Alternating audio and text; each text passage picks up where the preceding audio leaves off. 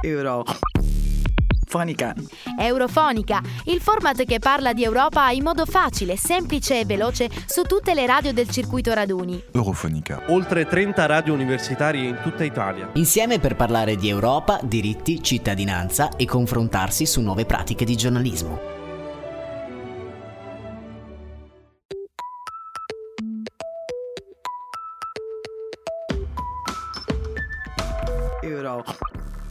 Eurofonica. Nel corso del 2023 sono diversi i paesi europei che vanno al voto per eleggere i propri rappresentanti. Il cammino verso le elezioni europee del prossimo anno potrebbe consegnarci un'Europa dal volto diverso ed è per questo che con Eurofonica abbiamo deciso di raccontare passo dopo passo gli appuntamenti elettorali che seguiranno nei prossimi mesi. L'episodio di oggi è un po' speciale. Delle elezioni in Finlandia infatti avevamo già parlato alcune settimane fa, ad inizio aprile, quando mancavano davvero poche ore allo spoglio dei voti. Ecco, oggi esce una seconda parte su questo tema, perché ci sono stati alcuni sviluppi che secondo noi sono interessanti, proprio in vista delle elezioni europee del 2024. Abbiamo da poco pubblicato anche una prima mappatura della situazione in Olanda e presto uscirà un nuovo episodio di questa serie con un focus tutto dedicato alle elezioni in Turchia. Come redazione cerchiamo di fare il massimo per tenervi aggiornati su tutti gli appuntamenti elettorali più importanti, nei diversi angoli dell'Unione Europea. Eurofonica. Le elezioni per il rinnovo del Parlamento finlandese del 2 aprile scorso ci hanno consegnato un paese diviso in tre blocchi dal peso elettorale molto simile. I tre partiti principali, la coalizione nazionale di Petteri Orpo, il partito dei finlandesi di Rikka Purra e il partito socialdemocratico di Sonna Marin, si sono attestati tutti al di sopra del 20%, divisi tra loro soltanto da pochi decimi di percentuale. Tra questi è stato proprio il leader dei conservatori Orpo a spuntarla, aggiudicando aggiudicandosi 48 dei 200 seggi dell'Eduskunta, il Parlamento finlandese. Con il mandato di formare quindi un'alleanza, sappiamo ormai per certo che il prossimo governo finlandese guarderà a destra. Infatti, l'ormai prossima alleanza con la destra populista del partito di Purra ha accantonato qualsiasi ipotesi di governo di larghe intese, un'eventualità a cui la dimissionaria leader socialdemocratica Sonna Marin sembrava voler lasciare una porta aperta all'inizio. Ma adesso direi di andare con ordine. Seguendo una procedura a cui noi in Italia non siamo decisamente abituati, una volta certificata la vittoria del partito di coalizione nazionale, il capo del partito liberal conservatore Petteri Orpo ha inviato a tutti gli otto principali partiti entrati in Parlamento una lista di quasi 50 domande aperte, a cui rispondere per iscritto, e da riconsegnare prima dell'avvio degli incontri ufficiali con le delegazioni, cominciati lo scorso 21 aprile. È stato solo dopo la consegna delle risposte che la premier uscente Marin ha incontrato Orpo e, alla fine delle consultazioni tra i due partiti, ha dichiarato in conferenza stampa che il partito da lei guidato, i socialdemocratici appunto, non era intenzionato ad entrare nel prossimo governo. Considerando che comunque questo partito avrebbe portato in dote ad Orpo altri 43 seggi, abbiamo tutti capito che l'alleanza più probabile a questo punto sarebbe stata quello col partito dei finlandesi, arrivato secondo alle elezioni di inizio aprile, che adesso controlla ben 46 seggi. Accendi i microfoni. Eurofonica Interview. Siamo ora alle battute finali di questo lungo processo di mediazione tra il partito di Orpo, che ha promesso di presentare alla Finlandia la propria squadra di governo entro i primi di giugno, il partito di Purra e una costellazione di piccoli partiti minori che però sono indispensabili per av- arrivare ad avere una maggioranza in Parlamento. In attesa di scoprire quale sarà quindi la squadra di, ga- di governo, diciamo così, ufficiale, abbiamo quindi chiesto alla giornalista finlandese Jenna Vevilainen e qui la nostra pronuncia, scusaci Jenna, non è delle migliori, di spiegarci meglio come sia andata la campagna elettorale. Lei è la corrispondente in Italia della radio e della televisione pubblica finlandese ILE, è italo-finlandese e da giornalista si occupa di questi temi da più di dieci anni. Qualcosa lo avevamo già accennato noi nel podcast precedente, ma l'aiuto di Jenna è stato fondamentale per mettere in luce un aspetto che, da osservatori esterni, non avevamo considerato con il giusto peso, l'immigrazione.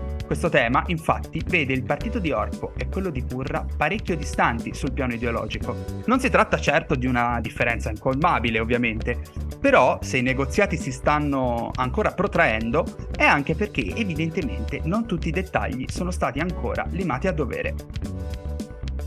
Sicuramente questi due temi sono, sono, stati quelli prevalenti, ma poi c'è un tema che magari io no, però comunque qualcuno magari potrebbe legare anche al tema di sicurezza, che è l'immigrazione, nel senso che se ne è parlato molto, per esempio il, nostri, il nostro partito che è più di destra, possiamo anche dire quasi estrema destra, ma comunque io preferisco di usare un termine che in italiano non suona bene, ma populist radical right, eh, che, è un, che è un termine che comunque caratterizza magari anche la Lega, direi anche Fratelli d'Italia, però comunque i finlandesi. Quindi loro hanno fatto una campagna basata molto alla, alla, all'immigrazione, al fatto che l'immigrazione sia legato alla deteriore sicurezza del paese in più volendo proprio tagliare completamente eh, le quote dei rifugiati, non accettando eh, immigrazione a base di lavoro come soluzione alla nostra incredibilmente grande mancanza di manodopera che troviamo sia sul settore di diciamo, produzione in generale, industria, ehm, alberghiero, ristorazione e anche sanità. Il nostro premier che ora sta formando il governo, Petteri Orbo, il leader di, del nostro centrodestra Cocomus, ha consultato diversi partiti e alla fine eh, hanno formato una specie di, mh, mm, di iniziale composizione del, del governo di questi quattro partiti per avere abbastanza rappresentanti, ovviamente per avere una, una maggioranza. Era anche un po' un problema perché molti dei partiti, a prescindere, hanno detto che non vogliono andare in governo con, con i, i, finlandesi, che è il partito di destra radicale. In più, dopo, insomma, questi partiti hanno formato questo, questo diciamo, gruppo iniziale e hanno iniziato a trattare i temi che andranno poi ad affrontare proprio veramente in governo cercando di capire se possono mettersi d'accordo sulle questioni che saranno quelli che, che affronteranno. E infatti è ancora in corso ed è tutto è, tutto altro che, che pronto, insomma, eh, come situazione. Proprio ieri ho sentito che mm, una delle rappresentanti eh, del partito svedese che si chiama Ruotsin Kansanpuolue, eh, RKP, è proprio andata, cioè proprio uscita dalle, dalle consultazioni perché, non, perché, loro hanno tanti problemi con appunto i finlandesi a livello di proprio l'immigrazione è, è, è veramente quello che, che, che è l'argomento più, più critico. Io credo che in realtà il più grande conflitto non è tra i finlandesi e la centrodestra, quindi il partito più grande, Kokoomus, ah. quello veramente conservatore, ma in realtà tra i più piccoli partiti, appunto esattamente questo partito che dicevo, che è il, il, il partito della nostra minoranza svedese, che rappresenta quella ah, minoranza sì. okay. eh, svedese, che loro sono molto liberali, hanno, hanno, idee economicamente potrebbero sembrare simili a quello del, del nostro partito conservatore, ma invece a livello di valori, ehm, immigrazione, hanno le idee più diciamo progressiste, se vogliamo definirle così. E quindi il conflitto è tra i finlandesi e questo partito. Poi c'è da dire ovviamente che anche Kokoomus, che è il, che è il partito conservatore, e i finlandesi hanno certe differenze appunto proprio non solo eh, nel, nel, tema di immigrazione ma anche in come perché Kokomus vuole tagliare il welfare, cioè vuole, vuole tagliare i sussidi, vuole regolare molto di più a chi viene dato, diciamo, per esempio un sussidio di disoccupazione. E i finlandesi non hanno voglia così tanto di fare questo e quindi ci sono tutti questi mm, temi che in questo momento sono tutti in discussione. Appunto non è semplicissimo, assolutamente. Poi forse la differenza con l'Italia è anche che comunque non si formano alleanze da pre-elettorali, tutti i partiti vanno in campagna da soli. Euro. Fonica. Confrontarci con Jenna Vevilainen su questi temi ci ha permesso anche di capire che il successo del partito dei finlandesi arriva da lontano, è frutto di anni e anni di campagna politica a livello nazionale. In questo senso un loro successo non è stato formidabile come magari alcune volte abbiamo detto in Italia, ma nel senso che non c'è stato un vero e proprio exploit da un giorno all'altro. Allo stesso tempo però quell'intuizione che ci aveva portato a collegare questo esito delle elezioni con quello che era accaduto in Svezia nel, nel settembre scorso aveva un suo senso. Eurofonica. In realtà è comunque un fenomeno che è in corso da tempo, cioè i finlandesi hanno una, un sostegno grande da tempo, eh, loro erano anche un altro partito, in realtà poi si sono divisi, però i finlandesi erano in governo anche otto anni fa, quando si è formato il, il governo due elezioni fa. E quindi è una cosa che comunque noi sentiamo da molto tempo, solo che ora loro sono riusciti ad arrivare in una posizione dove c'era un altro partito grande come i conservatori, riescono a formare il governo.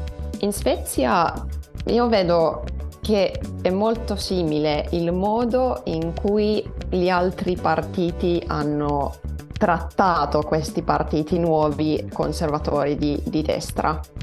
In Svezia c'è stata proprio una voglia di escludere questo partito dalla politica reale che si fa proprio essendo in uh, governo, fondamentalmente.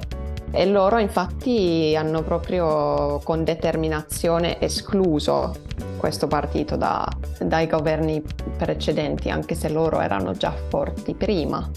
Da noi posso dire che è stato meno, perché comunque otto anni fa loro erano già in governo e quindi sono riusciti a governare con altri partiti, però c'è stato un simile diciamo, atteggiamento e tuttora questi partiti di sinistra, questa volta molti, per esempio il partito di, di Sanna Marin, ha detto quasi direttamente che al governo con, con i finlandesi non ci andranno.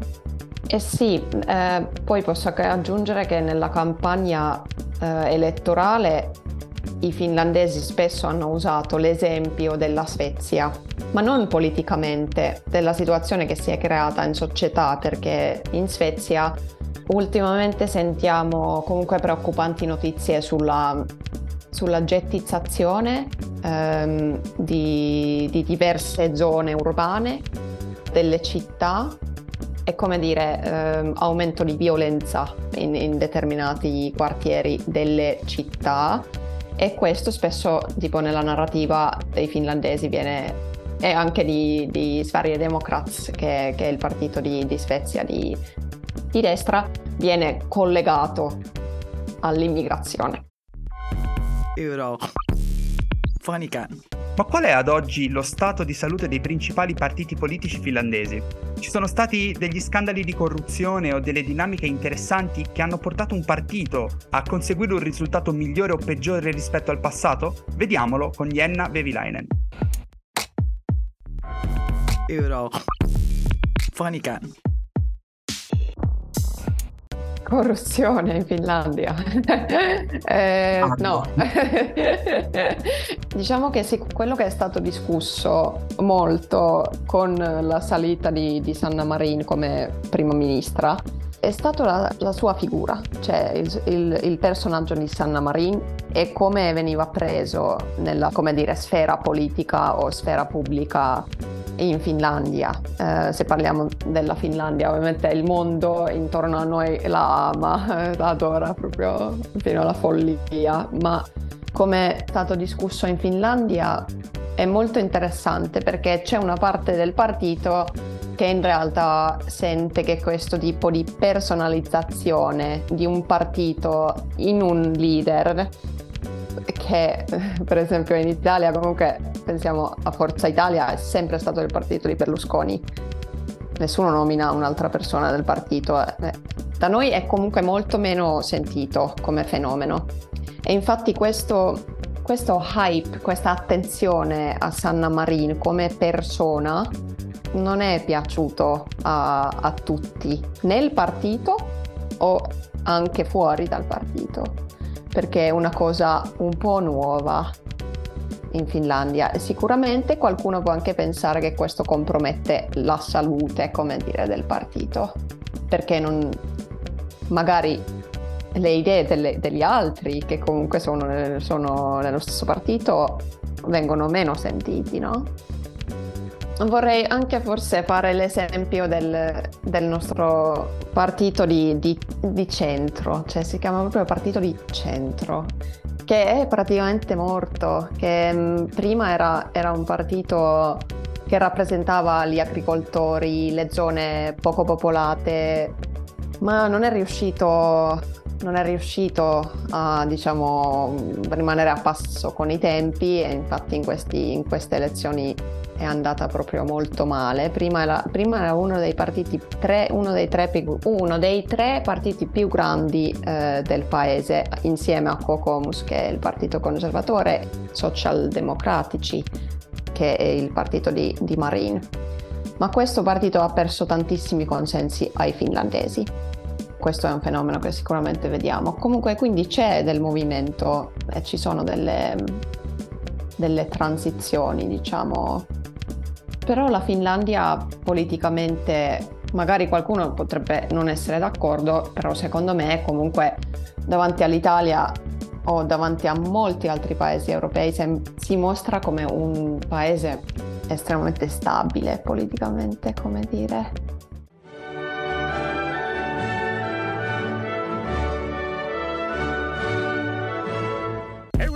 Eurofonica! Eurofonica. Ad osservare questi risultati con uno sguardo, diciamo, da turista, ma nel senso con gli occhi di chi dall'esterno non ha una piena consapevolezza di cosa significhi vivere in Finlandia, i risultati di queste elezioni sono sembrati legittimamente una doccia fredda. Nel corso dell'ultimo anno, Sonna Marin è stata considerata di diritto come una delle leader più popolari dell'Unione Europea. La sua immagine mediatica, unita ad un'azione politica progressista e ad una storia personale estremamente diversa rispetto a quanto siamo abituati a conoscere per quanto riguarda la politica italiana, aveva definito una leadership politica nuova capace di attrarre l'attenzione di molta della stampa italiana. Come spesso accade, questa purtroppo ha finito per concentrarsi maggiormente solo su alcuni di questi elementi, lasciando in disparte l'aspetto più innovativo della sua azione politica nostro avviso. Monica Perosino, corrispondente per Est Europa, Paesi Baltici e Scandinavi per ISPI e la stampa, ci parla delle sue impressioni su questo argomento. Sanna Marin, lo ricordiamo un secondo, diventa prima ministra nel 2019 e eh, non solo diventa la prima più giovane donna prima ministra della Finlandia e dell'Europa, eh, ma anche una squadra tutta al femminile, tutte giovani donne. Questo è il primo motivo per cui c'è molta attenzione su di lei. E poi temo che ci sia anche un, un antico problema perché in realtà, soprattutto in alcuni paesi e ahimè soprattutto in Italia, l'attenzione è stata tutt'altro che politica, cioè è stata per il suo essere così giovane, così bella e così diversa da, dalla nostra classe dirigente. Però poi c'è tutta una parte invece politica che se usciamo dal dibattito italiano, specificatamente italiano, che si è concentrato, lo ricordiamo, non solo su di lei quando è entrata in, in carica, ma anche per tutta la sua presidenza, la sua premiership, è stata oggetto di attenzioni a volte anche morbose. Devo mettere nel calderone anche la stampa britannica, per esempio, che se vi ricordate proprio l'anno prima delle elezioni, cioè la scorsa estate, ha iniziato a accanirsi non solo la stampa, soprattutto i social, i commenti, perché la stampa per fortuna è stata attenta ma non morbosa su questo. Sono iniziate a girare dei video molto privati, nel senso che era una festa in casa di Sanna Marin con eh, i suoi amici che sono diventati oggetto politico come mai prima d'ora e in modo molto denigratorio. Però se si eccettuano questi due picchi in negativo dell'attenzione, Sanna Marin è stata molto interessante e lo è ancora e lo sarà perché nessuno crede che si sia dimessa per non avere più nessun ruolo politico perché rappresenta probabilmente un'anticipazione del futuro necessario, ovvero intanto è una donna eh, e come potete vedere anche i tavoli politici e decisionali di donne che, che se ne dica ce ne sono pochissime. In secondo luogo è giovane e in una in leadership europee anche in cui la gerontocrazia è presente ovunque, eh, fa un bel salto e soprattutto rappresenta una fluidità politica. Parlo di fluidità politica perché non è solo quello che rappresenta come figura lei personale, lei ha raccontato senza nessun problema, anzi ne ha fatto un, un punto politico molto importante, le sue origini, è stata cresciuta da due mamme, quindi una famiglia aperta, il papà aveva avuto dei problemi personali, quindi è stata una figura in secondo piano. Contestualizziamo anche Sana Marin, per noi è quasi un alieno, per i finlandesi molto meno, eh, perché in Italia eh, una, una situazione del genere è sicuramente più nuova che non in paesi un po' più evoluti da un punto di vista di diritti civili che quelli scandinavi. Però eh, appunto ha rappresentato un punto di svolta per la freschezza anche di idee e allo stesso tempo è stato molto interessante questo suo invece concentrarsi e lo vedremo poi nella campagna elettorale tra virgolette molto antichi cioè eh, welfare state uguaglianza sociale diritti. Quindi eh, dei principi ha virato molto a sinistra su certi temi molto a sinistra della socialdemocrazia eh, nordica che era da un po' che non si vedeva la socialdemocrazia negli ultimi anni non ha vissuto di splendore politico ideale come era un tempo e non voglio ritornare a Olof Palme per forza però comunque. Mentre invece lei ha eh, tolto una, una, una, bella patina di polvere ai principi fondamentali della socialdemocrazia. Quindi secondo me è stato questo è stato questa, questa combinata di donna moderna giovane che eh, magari si è affacciata e ha fatto affacciare alla politica anche le fasce più giovani con un programma di diritti e di welfare che era da un po' che non si sentiva. Euro. Fonica.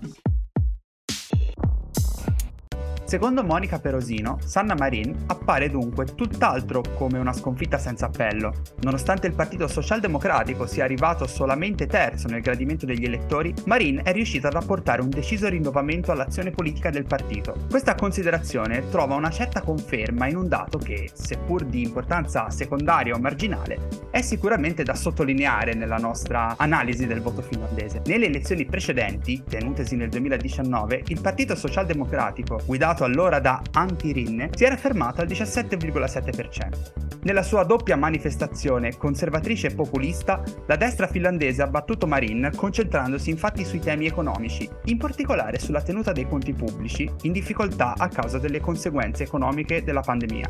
Tuttavia, come ci spiega Perosino, i temi della campagna elettorale sono stati tanti, con una certa particolarità molto importante. Allora, a me la cosa che ha stupito di più di questa campagna elettorale, e poi però parlando e studiando e stando lì un po' di giorni è, è, stato anche molto chiaro, non è stata tanto l'assenza di alcuni temi come i diritti civili, l'integrazione a scapito di altri temi, ma è stato l'elefante nella stanza che era l'ingresso della Nato. Cioè in questa campagna elettorale si è parlato di economia e creazione di posti di lavoro, crisi climatica, tantissimo e sostenibilità ambientale, sanità eh, e sistema di welfare, quindi il welfare applicato alla sanità, insomma che non, non venga lasciato fuori nessuno dalla sanità pubblica, in parte un pochino di immigrazione, eh, in parte di parità di genere, soprattutto di eh, lotta alla violenza contro le donne, perché in Finlandia come in altri paesi scandinavi la violenza non nonostante la parità sia, sia, molto più avanzata che da noi, per esempio, la violenza di genere comunque esiste ancora, soprattutto in ambito familiare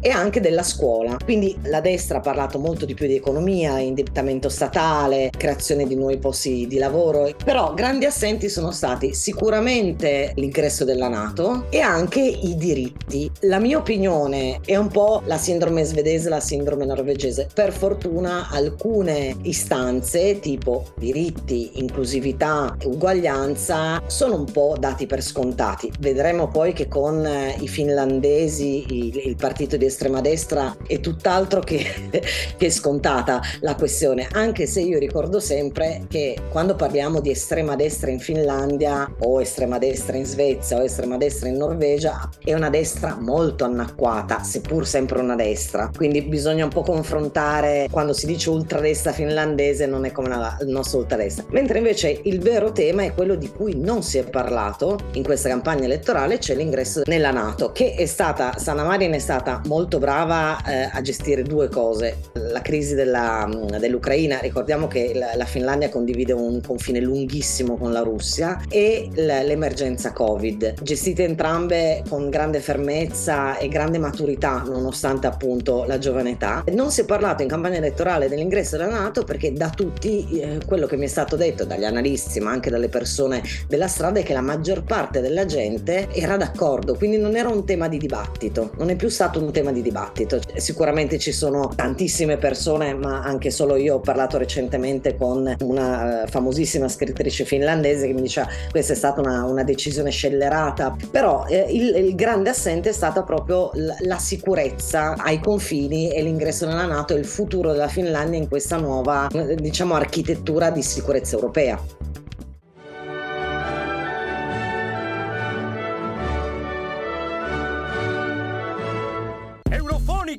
Eurofonica! Al di là dei temi di campagna elettorale trattati, una delle critiche che invece non hanno certo risparmiato l'operato di Sanna Marin in patria è stata quella di avere in un certo senso personalizzato il partito. Una critica a cui noi in Italia siamo molto abituati a sentire rivolta ai leader dei partiti politici. Questa percezione sicuramente è legata alla forte popolarità che la sua figura ha assunto nel corso degli anni. Il giornalista dell'inchiesta Matteo Castellucci ha condiviso con noi una riflessione su questo argomento, mettendo in luce il fatto che probabilmente ci troviamo di fronte ad un fenomeno che potrebbe diventare una vera e propria tendenza in futuro. Per leadership come quella di Sanna Marin, ma in generale, quando da un paese terzo osserviamo le dinamiche eh, politiche del resto del continente, c'è un po' questa tendenza no, a, a, raccontare, poi non ovviamente con uh, un frame diciamo narrativo da più leader di quanto raccontiamo i nostri leader politici, però c'è una tendenza un po' a identificare no, una nazione con una persona. Eh, la Germania è stata Angela Merkel, la Francia in questo momento è Macron, quantomeno diciamo nel, nel dibattito pubblico e, e politico mainstream. Secondo me per Sanna Marin questa identificazione in questi ultimi anni è stata più pronunciata che, che per altri. Noi all'epoca avevamo commentato no, che Sanna Marin ha reso la Finlandia una star e viceversa. Cioè, da un lato il protagonismo politico in cui la Finlandia si è trovata con la candidatura alla Nato eh, dopo eh, l'invasione russa dell'Ucraina che ha portato a riscrivere la neutralità degli stati scandinavi e baltici ha reso inevitabile che le sue dichiarazioni sulla guerra in corso, sulla Russia di Putin, eh, sulla formula della pace che poteva essere solo il ritiro delle truppe della federazione, l'hanno portato no, ad avere maggiore risalto nelle agenzie internazionali, nel nostro racconto del continente. Sicuramente Sanna Marin è stata aiutata anche da una figura molto pop fin dalla nomina del suo governo con eh, queste quattro donne leader di altrettanti partiti, più giovani in un'Europa purtroppo abituata ai maschi bianchi etero, poi lei di sinistra, un'iconografia iconica dai giubbotti di pelle ai festival rock eccetera. Diciamo che Sanna Marin per molti versi è stata aiutata in questo. Credo che dal punto di vista della socialdemocrazia europea sia quantomeno anche lì c'era stata una suggestione, non so se l'avete letta a un certo punto, prima che ci fossero le elezioni, quando Politico titolava I finlandesi non amano Sanna Marin quanto ami tu, un titolo un po' provocatorio, c'era stata la speculazione che potesse essere lei la Spitzen candidate, cioè la candidata di punta dei socialisti alle prossime elezioni europee. Ora non sappiamo come la sua vita privata e senza citare l'ex premier neozelandese Jacinda Ardern cosa vorrà fare Sanna Marin non da grande ma nel prossimo capitolo della sua avventura politica. Un altro rumors no, da fantamercato era che in caso di sua sconfitta alle elezioni domestiche potesse restare in campo proprio su un piano europeo, quindi anche lì dipende come andranno le elezioni, però per un posto da commissaria europea, addirittura però lì è, un discorso troppo prematuro, qualcuno su Euractiv la, la citava come possibile candidate dei socialisti, qualcuno a un certo punto ha detto ah, addirittura la prossima segretaria della Nato dovrà essere una donna.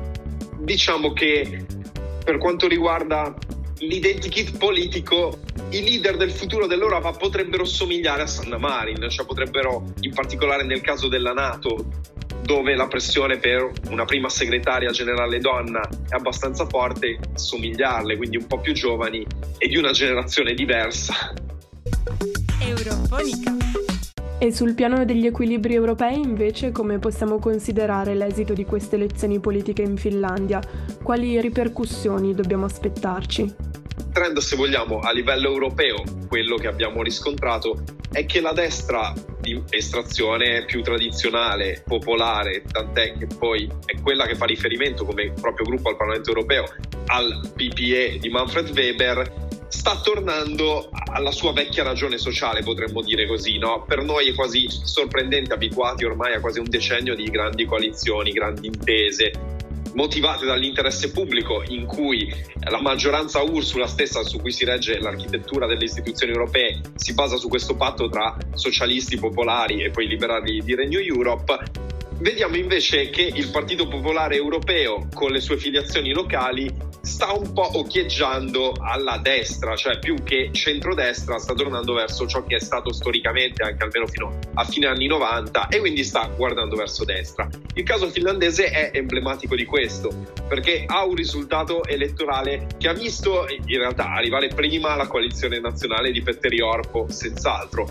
però abbastanza appaiata ai socialdemocratici, cioè il partito di Mari Marin non ha subito un tracollo eh, vero e proprio alle urne, anzi è leggermente cresciuto in termini di voti e in percentuale, però non è stato abbastanza per ribadire la vecchia coalizione. Euro. Fonica.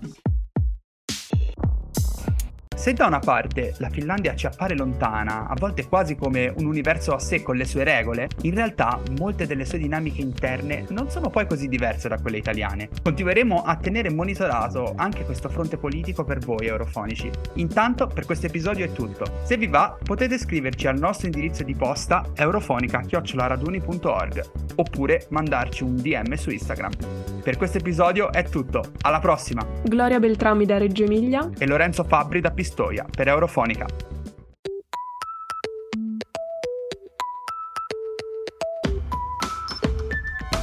Eurofonica.